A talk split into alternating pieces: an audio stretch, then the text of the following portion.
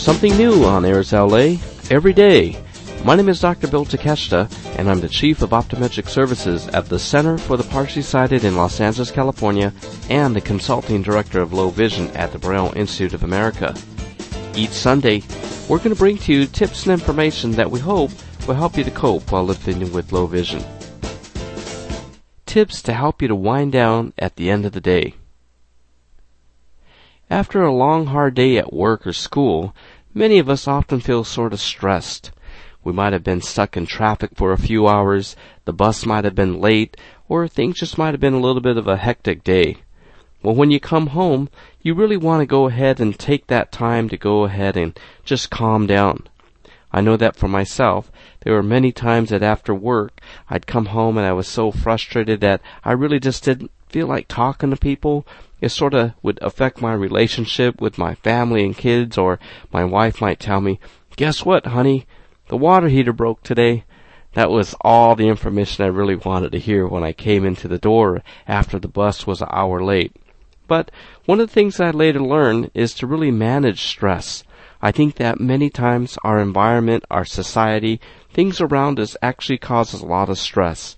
And we can really not do a whole lot about what happens in our environment, but we definitely can control how we react to it. Here's some of the things that I have found to be really helpful in terms of calming myself. If you've had a bad day and before you walk in the door, I think it's really a good idea to just stop, think for a few seconds, and just say, you know what? It's a great thing to be home. I'm away from all of the other stressors in my life. I could relax, I could spend time with my family, have a nice dinner, and when you start to put yourself in that mind frame, it's going to be a lot easier for you to go into the home and not actually spread some of that stress to the family. Number two, after you get home, if you really need a little bit of time to unwind, you just might want to go ahead and tell the kids, hey, just give me a minute. I'm going to go ahead and take a quick shower, I'm going to change, and then I'll come out and play. Or if your wife has other types of information that she needs to tell you, or your husband wants to talk to you if you just gotten home, you just might want to tell them, you know, hey, can I have just a moment? Let me get ready and then I'll be right back and we could talk about that. Now, what I found to be something that's really helpful on some of these very stressful days for me is actually just to take a nice shower. Even if I'm going to go out and do some different types of workouts, I still like to shower by taking a shower. It just seems to really calm my nerves a little bit. And then what I usually like them to do is after I take a shower, I actually then go and work out.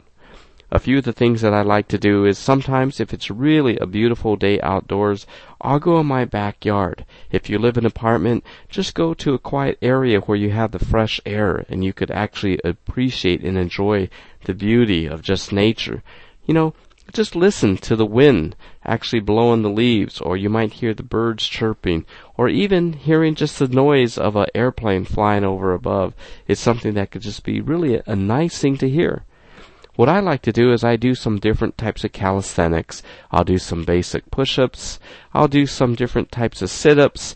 And then I'll do some different types of jumping jacks or even jump roping. Just a little bit of that just to go ahead and get loose and to stretch out.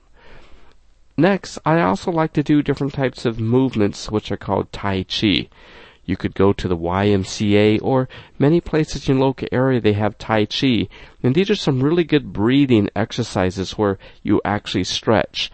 These movements are actually martial arts types of movements, and they're another great way to actually use your own body weight to actually strengthen your muscles and to also stretch and keep your limbs limber.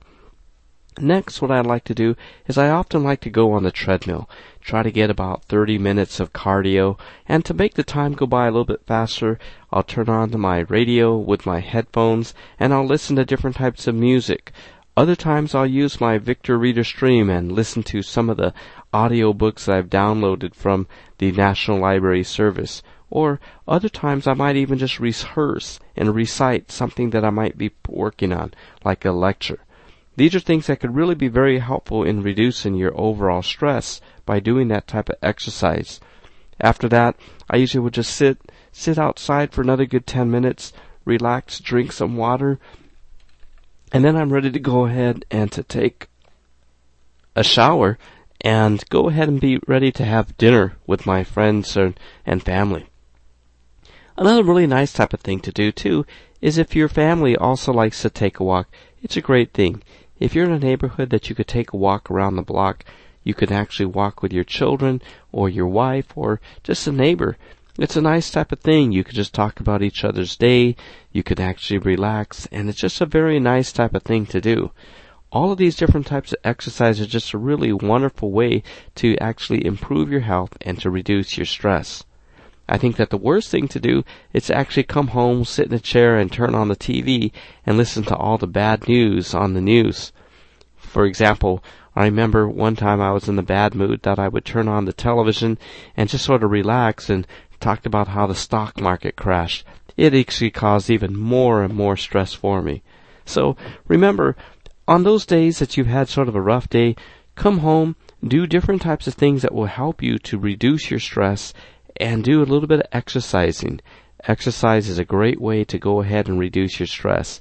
You might not have to do anything that's extremely strenuous. You could just basically take a walk. You could do some basic calisthenics, or if you do have some other instrumentation, you could use a treadmill or an elliptical.